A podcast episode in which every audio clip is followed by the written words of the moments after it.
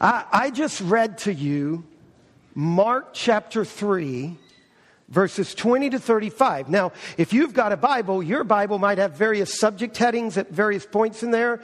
Erase them all, white them out, white out, scratch them out, because it all fits together. It's one scene, one episode, okay? And if you don't see it as one episode, you might miss some of the treasure that's in it.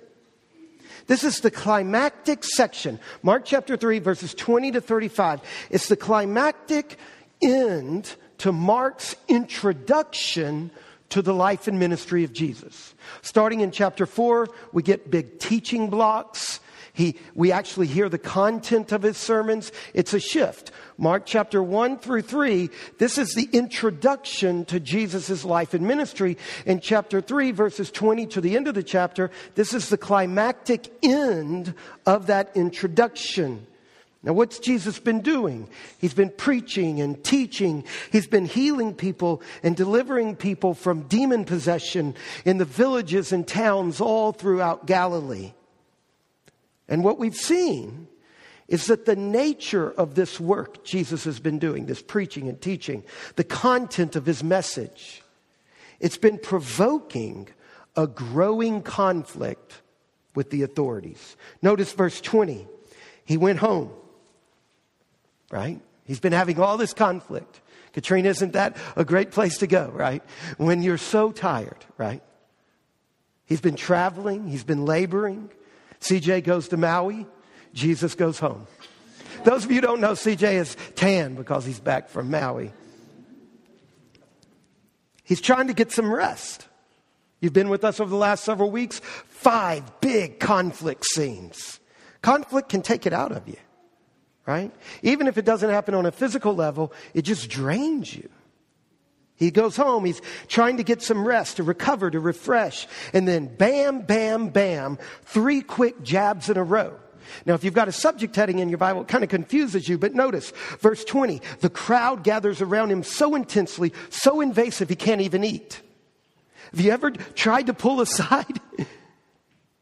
and then you can't even have a meal in peace. That's the end of verse 20. Then, verse 21 in this tense setting, his family turns on him.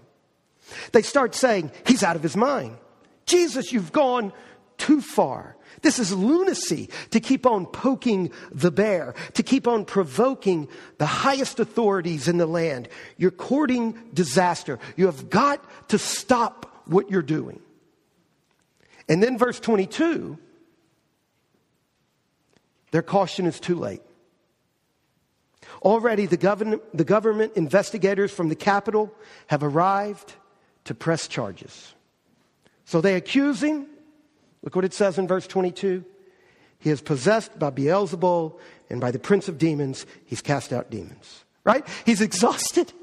Five big conflicts in a row. Crowd invades him. Family says he's out of his mind. Government officials accuse him of treason in a theocratic nation. A society in which religion and politics are deeply wedded. There is no sacred secular divide. Religious crimes are just like moral and legal crimes. They are crimes, in this case, against the state. And because they believe themselves to be God's representatives, the leaders of the nation, and because Jesus keeps challenging them, if they represent God and he's challenging them, well, he must be on the side of the bad guy because they know which side they're on. It's like accusing a politician in the 1950s of being a communist. You label your enemy the label that will silence them. It's like labeling a business in today's environment homophobic. Right? This is a quantum leap in the level of hostility. His extended family thinks he's deluded. His political opponents thinks he's demonic. Now, if you've been with us since we began the journey, you'll remember that Jesus began his ministry in conflict, in the wilderness, struggling with the Satan.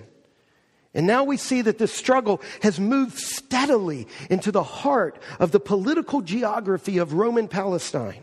First in the synagogue exorcism, and then in the conflicts over purity laws, food laws, Sabbath laws. And here we have Jesus going nose to nose with the powerful official representatives of the capital. After all, this is the first time that we've encountered Jerusalem scribes. Don't miss the bad music. Don't miss the tension, the fear, the weightiness. Now, how does Jesus answer the accusation that he's demon possessed? Well, he deals with it, as we'll see throughout the rest of Mark's gospel, with a riddle and a question. Notice verse 23. And he called them to him and said to them in parables. How can Satan cast out Satan? If a kingdom is divided against itself, that kingdom cannot stand. And if a house is divided against itself, that house will not be able to stand. And if Satan has arisen up against himself and is divided, he cannot stand. He's coming to an end. What he's doing is he's pointing out the flaw in their logic. If civil war breaks out in a kingdom, it's the end of the kingdom. If members of a household start fighting against themselves, it's the end of the family unit. So if the devil is fighting the devil, the devil's kingdom is obviously coming to an end. In other words, Jesus' basic claim is that in his work, God's kingdom is arriving and Satan's kingdom is toppling. Even if their labeling of him is accurate, but of course, the label is wrong. Look at verse 24. Jesus offers a different account. In other words, Jesus says, You're right. Satan's kingdom is ending, but you've mislabeled me. All right? You've mislabeled me. He offers a different account in verse 24 of what's going on. You're right about the ending of the satanic kingdom. You're wrong about m- who I am in this. He offers a different account. Verse 24, he says, The stronger one has arrived than the strong one. The stronger person has arrived than the champion, an even greater champion. And he's burglarizing the house of the strong man. Now, back at the very beginning of Mark's gospel in chapter 1, verse 7, John the Baptist calls Jesus the stronger one. Some Bibles translate it one who is mightier than I. Stronger one, same word. Now, when you're reading the Bible, always remember the Bible is a single, enormous, sprawling story. It's the story of how the one true God who created this world, this good and beautiful world that's been corrupted and infected by evil and injustice and ugliness and all the forces that are marring and twisting and corrupting and, and destroying our lives in this world. The, the Bible is the one, it's the story of how the one true God is dealing with evil. So here we see Jesus laying this teaching out, this central issue in the Bible. He's laying it out there. Jesus himself is stronger than the strong man. The strong man who is enslaving us, this world. Jesus is stronger than the Satan. He's stronger than death and disease and injustice and all the forces of evil that are marring and inflicting and, and infecting and corrupting this world. Jesus' healings and particularly his exorcisms, these are signs that the strong man's house is being plundered. These are signs that God's kingdom is breaking in. It's arriving.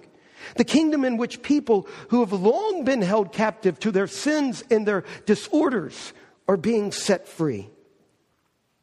And then, at the close of his defense, in verses 28 to 30, he turns the table completely on his opponents. It is they who are aligned against God. Truly I say to you, all sins will be forgiven the children of man. Whoever blasphemes, whatever blasphemes they utter, but whoever blasphemes against the Holy Spirit never has forgiveness, but is guilty of an eternal sin, for they had said he has an unclean spirit. Look, this is not difficult. Just read it in context. There's no magic thing out there that if, if you do it and you can't think of, oh no, I don't. It's not Jesus saying there's an unforgivable sin and not naming it, so you have to live in terror that you might have done it. No, he actually names it. The narrative names it.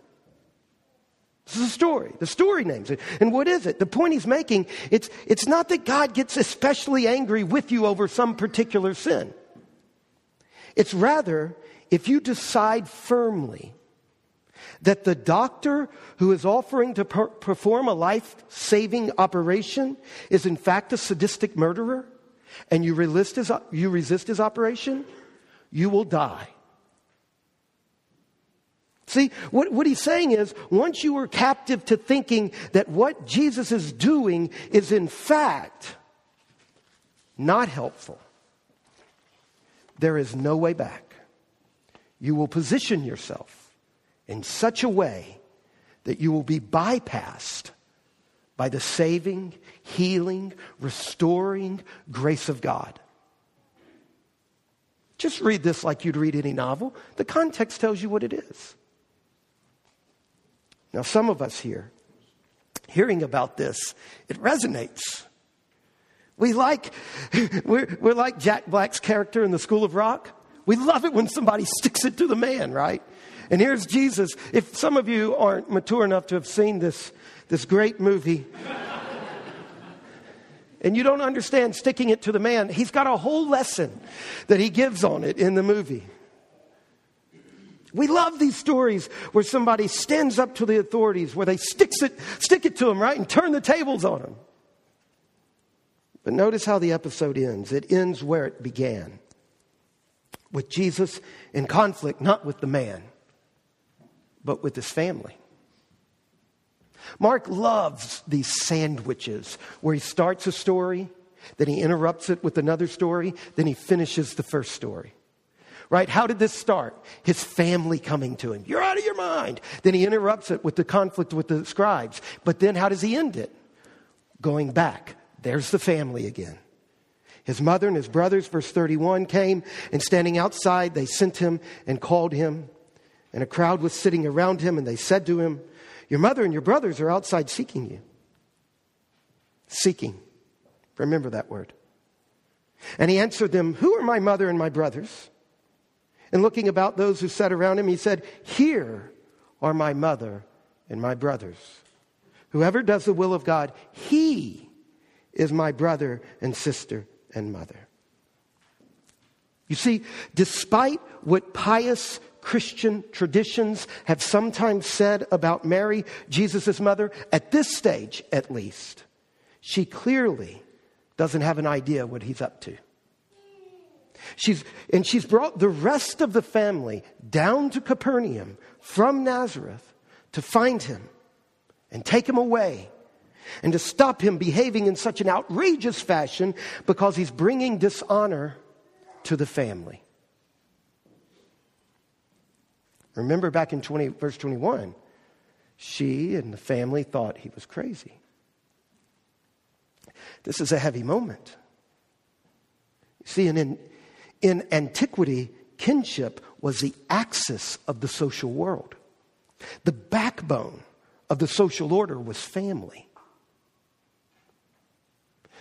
By the way, this sounds an awful lot like what some on the Christian right say today. Rome had idolized the family.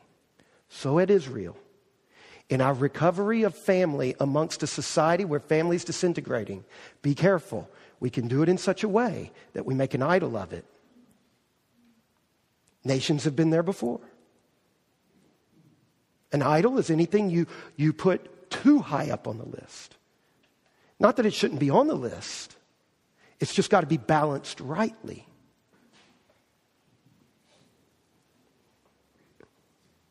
In antiquity, your extended family structure determined your personality and your identity and the vocation you chose. And on top of that, that's antiquity, that's Rome. But on top of that, Israel had done something else. Jewish, Jesus' particular society within antiquity, they had done something else. They had made loyalty to family as a fundamental way you were loyal to God. Their motto was God, country, family. By being loyal to your family, you stabilized the country and you honored the God of that country. Sound familiar? In our recovery of the family, we have to beware of the idols. Now, Israel said, Be true to your family, it's the way you're true to your country and to God. You see, in Jesus' time, family honor was up there with Sabbath laws and food laws and purity laws. Remember, I've said over the last several weeks, Jesus is taking the symbols of their society on. That's why these are such vicious fights. He's burning an American flag on the parade ground of, of a military complex. I, I'm not saying, I'm using that as a metaphor. I'm not saying we should go and burn flags. I'm saying he's doing the equivalent, he's, he's assaulting a symbol. Now, what does Jesus do with this family issue? He slices right through it. In one clean cut, he does the unthinkable. The unthinkable. He breaks family bonds. Look how Mark tells the story. Back in 21, his family accused him of being out of his mind, literally outside himself. And then he tells the story of the conflict with the religious leaders. And then he gets to the end, and who is outside of Jesus? Not Jesus. Look what it says in verse 31 Jesus' family are outside. They accuse him of being outside of himself, but Mark, in a masterful literary move, at the end of the story says the family's outside of Jesus. Jesus is giving us a new definition of reality and society. Even his own mother, if she can't see him for who he is, he won't recognize her as family. This is, this is, this is just as prophetic to our nation as it was to Israel. Jesus is saying those who are in the kingdom are those who listen to him and follow him. Allegiance to Jesus, this is how you get in on God's work. Not allegiance to country, not allegiance to family. In Jesus, in his life and death and resurrection, the one true God is taking hold of the world. And to be inside of that new creation, you must listen to Jesus and be loyal to him, even if it trumps your family and your nation. Even if those in your family and nation think you are outside of yourself, crazy, loco in the cabeza. And they will. Because Mary had a leg up on you and me.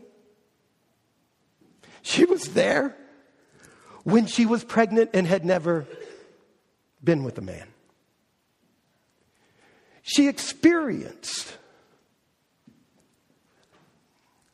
what one author calls the glorious impossible the virgin birth. She pondered all of these things up in her heart. And yet, even Mary, blessed art thou among women, even Mary put pressure on Jesus, thought he was crazy, tried to seize him. That's what it says in verse 21 and at the end. She tried to seize him. Interesting. That word comes up five times in Mark 14, the scene of Jesus' arrest, torture, and crucifixion. That's what the government did to Jesus. They seized him, they imprisoned him.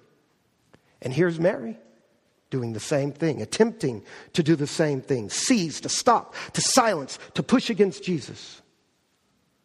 When you follow Jesus, when you really follow him, isn't it so easy to slide back into a deep desire to belong to the group that you've left? So easy to slide back into a sense of belonging, of group identity that comes from something other than loyalty to Jesus. We substitute because of the pressure, because of how embarrassing it is to be made fun of, because of how hard it is to be alienated and experience a rift between yourself and your friends or your family. And when we face these moments, isn't it so easy to substitute long standing friendships for loyalty to Jesus? To substitute membership in some group, tribe, family, club, party, social class, or get a promotion. Isn't it so easy to slide back? But the call to be around Jesus, to listen to him, to follow him, even if those close to us think we're crazy. It's that call to follow Jesus that matters the most. To stay close to Jesus. It matters even more than your relationship with your own children, parents, or your own parents' children, or the most popular kids at school, students. It's the call to follow Jesus that matters the most. So you're at school, and you're the only one who doesn't know the lyrics to that awful, perverted song. Everyone else is drinking. Everyone else is laughing at the dirty joke. Everyone else is looking at the videos. Everyone else wears the immodest clothes. Students following Jesus is tough. It always has been. It was tough for Jesus. So, what do you do? You pray your prayers. You make sure your closest friends are deeply loyal and deeply in love with Jesus, and you just expect to be picked on. Jesus was, you will, and it will hurt. And it's the same with adults. Don't be, don't be so serious about God. Don't, don't rearrange your finances in such a weird priority system. Don't pick a path of sexual morality that's so obviously offensive and wrong and easy to make fun of. Don't stay true to God and His kingdom. You could succeed so much better at your job. You could have so much more in this life.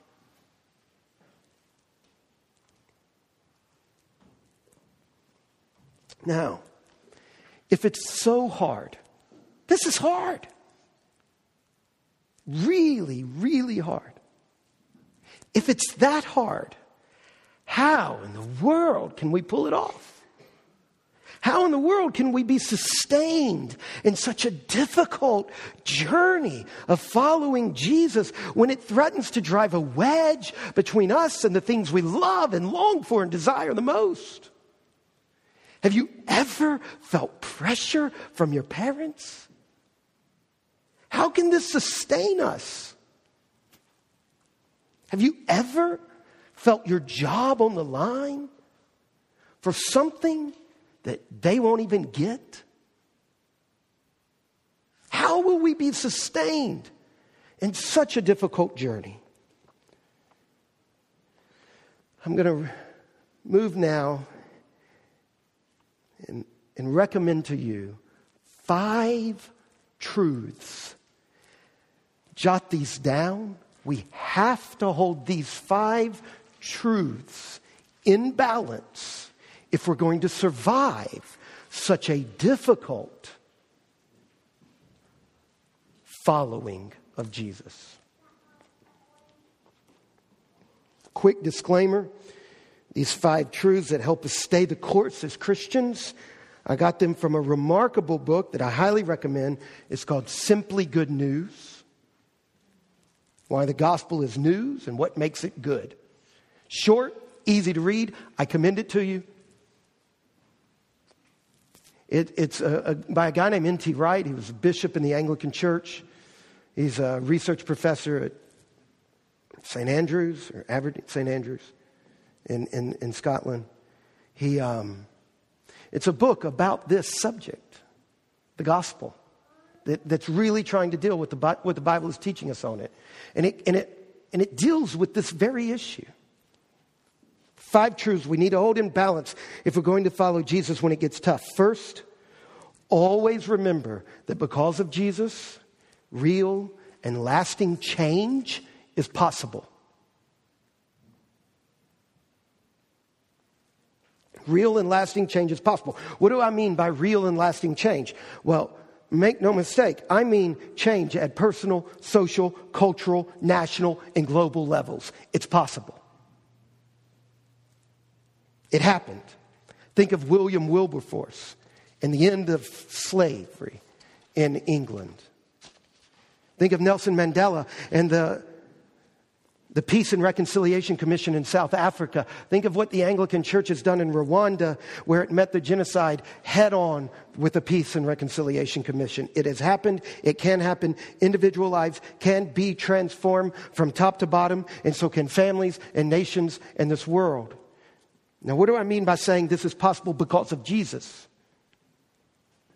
I mean what Jesus is saying here in Mark chapter 2, especially verses 28 and 29. I mean that the Bible is the story of how the one true God has now taken charge of the world in and through Jesus and his death and his resurrection. All the ancient hopes, all of your deepest dreams have been fulfilled, but in a way you would never imagine.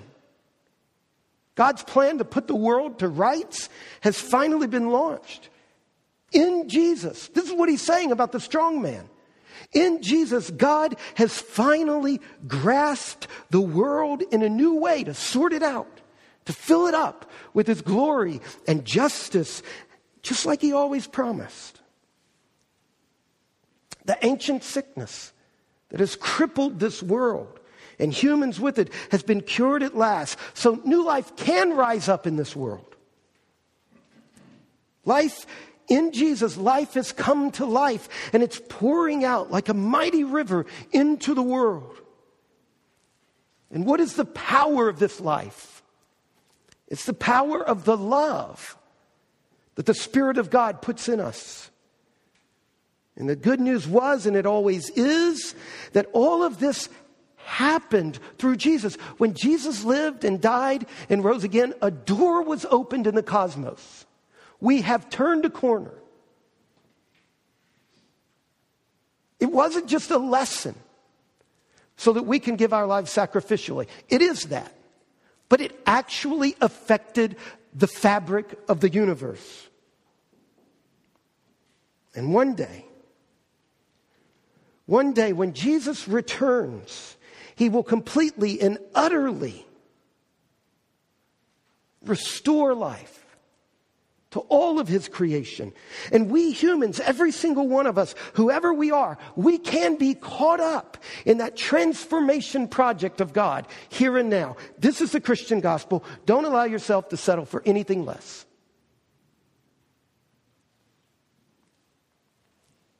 But there's more. You see, we have to hold this intention with the second fact. And this is a point we too often forget.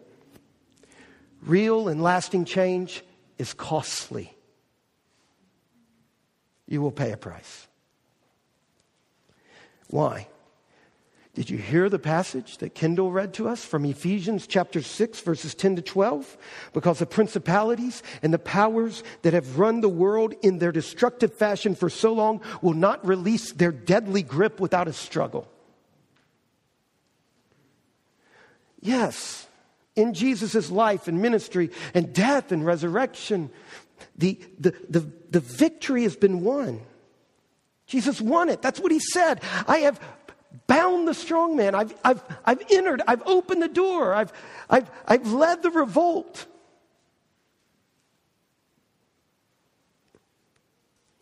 But, as the first generation of Christians quickly discovered, even though the ultimate victory was won on the cross, even though Jesus really was king of this world, even though God once again has grasped the world, even though God has once again become king of this world, even though that is true, when we put this victory into practice, we will suffer. First generation of the followers of Jesus said both to Caesar, You're not the Lord, Jesus is, and got their teeth kicked in. Paul wrote so much of the New Testament from prison, and yet he continued to say, Satan has been defeated. Looking at his death coming down the road, Satan has been defeated. The empire of Rome has been broken, even as the empire of Rome was killing him. Jesus warned us about this. In so many of the pages of the New Testament, they warn us about the cost. They emphasize it over and over. But, and this is the point, they emph- this, is, this is the key point. It's not just that we will suffer, there's something about our suffering. This is so important. Our suffering, whatever form it takes, right? Walking into church this morning with Janelle, Janelle talking about some of the ways in which it is hard to be a mom, the ways in which she's tired, that, the ways in which it can hurt you, right? Talking with Gil, civil engineers. He labors for the flourishing of our city through its policies and procedures. Some of the ways in which that can be hard, some of the ways in which you can suffer. Students, Whatever way you are suffering. And let me say, students, your first job is not to win people to Christ, it's to write good English papers. That is your first job. That is your mission, is to be a student. What does it profit to win all of JMU to Christ, but fail your classes? Now, that doesn't mean it's an either or. It just means that you must, your vocation is your mission, and it is hard to be a good student. It is hard to study on Thursday nights when everybody else is going out. It is hard to get your homework done on Saturday so you can have a real Sabbath on Sunday. You have to pay a price. You have to say no to what all your friends are doing on Saturday because you have a different rhythm of time. It's hard. You might have to miss out on the movie or the TV series that every, all the culture is clued into, but you've made a choice that you're going to be true to the king who has called you to a vocation. And if you can't be a good student, you can't be a good engineer, you can't be a good lawyer, you can't be a good teacher because you've got to learn vocational faithfulness, whatever your vocation. And vocational faithfulness always involves suffering. Always. Whatever level of suffering your vocation takes you into, this is the key point. This is the point here. That is the way your suffering is the way God's kingdom is revealed. Vocational suffering is the true sign of the kingdom of God. Mothers, it is so hard. Fathers, parenting children, so hard. Children, helping your parents, so hard. Engineering, law, so hard. Grandparents, watching grandparenting from a kind of indirect ability to deal with it, so hard. Vocational suffering is the sign of the kingdom. It is the way the kingdom appears on earth. That's the deep magic of the New Testament's teaching about suffering. The mission of God to make all things new. The primary way this is worked out in your life is through your vocation. Your vocation is your daily obedience to the Father, to join Him in His work to bring this world into a place of shalom. And because your vocation is your way of working in and for the kingdom, you must learn to see your vocational suffering in this way. You must learn to process your vocational suffering through the lens of the kingdom. If not, you will despair. And you'll live this bifurcated life. Number three, real and lasting change is everything from personal to global. Um, real and lasting change in everything from personal life to global to this global world it is always sporadic. It's sporadic. Real and lasting kingdom change is not a linear smooth progress. Half an hour of reading church history would prove that there is no step-by-step transition from glory to glory this side of the return of Christ. The great churches of the first three centuries in the Middle East, Egypt, North Africa, Turkey, they have all but vanished today without a trace, except for some vestiges of archaeological remains. Churches that were mighty. The music of the gospel is not moving in a steady crescendo toward a glorious climax. So expect it to be sporadic. Don't be triumphalistic. Don't, don't think that just because we've seen a glimpse of new creation in this place or that place, that all is well, and we're just going to step from there to further to further to further. Don't expect, don't expect just because a nation rises to a moment of kingdom faithfulness that it's going to keep going from there. Don't be seduced by naive optimism. Expect gains and expect losses. And some losses might last a whole lifetime. Some losses might wipe out an entire Christian tradition who offered the bread of life to its, to its society for centuries. Some losses might wipe out entire countries who brought goodness to the world for centuries. Some losses might wipe out an entire family line that for generations blessed its society.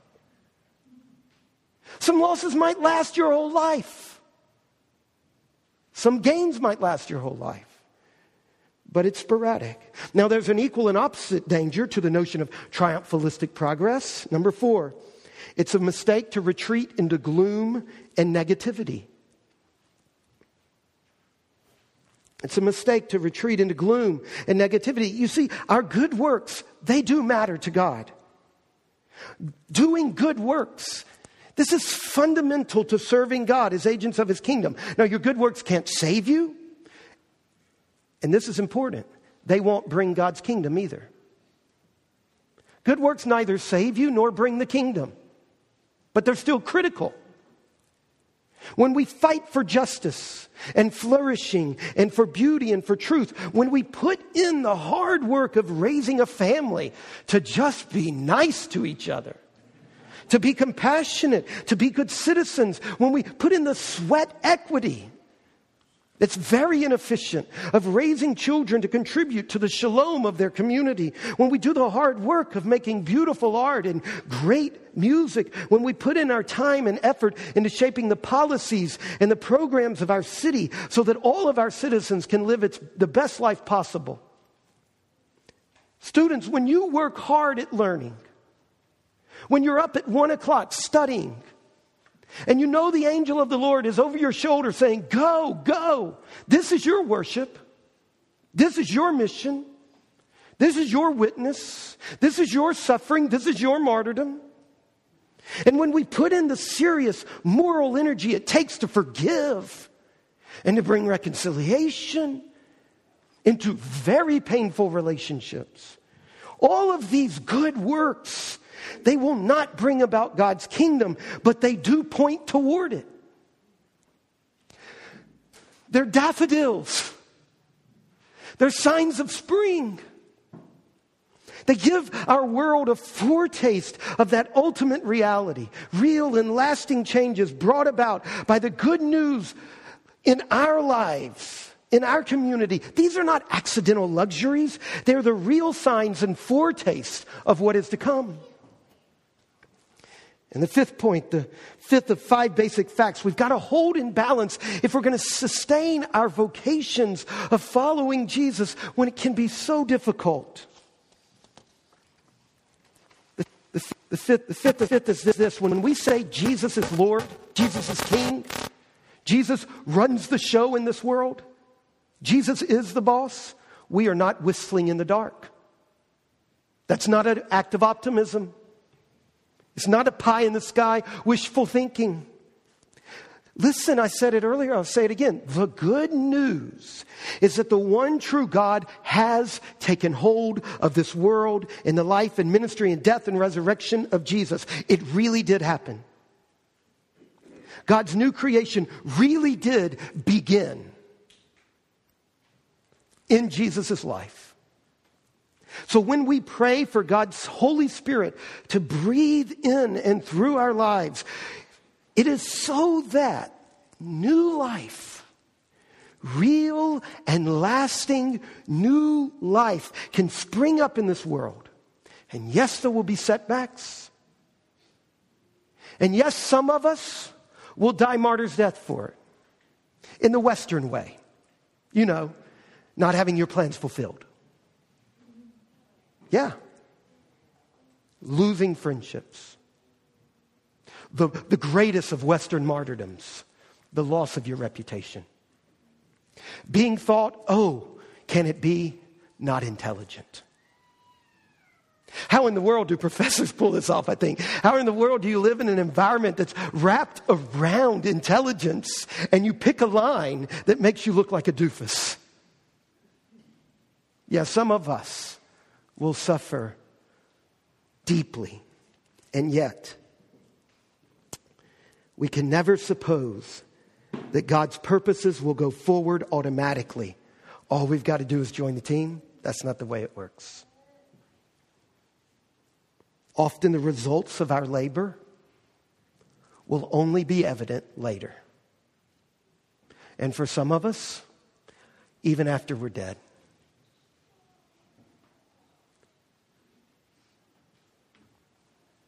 But the good news is true. Something has happened. And as a result of it, the world is a different place. Jesus really did bind the strong man. He really did. Why wouldn't you want to be on his team? He really did. So if we are following Jesus, praying for his spirit to guide and empower us, we are a part of this new creation. We can be, and we are called to be good news people, people who are being renewed by the good news, people through whom the good news is bringing healing and hope to the world at whatever level we engage it. Jesus has bound the strong man. So go back into your vocations one more week. You can do it. Pray for a spirit to give you life, and then in faith, just one more week, just one more time. Let's pray.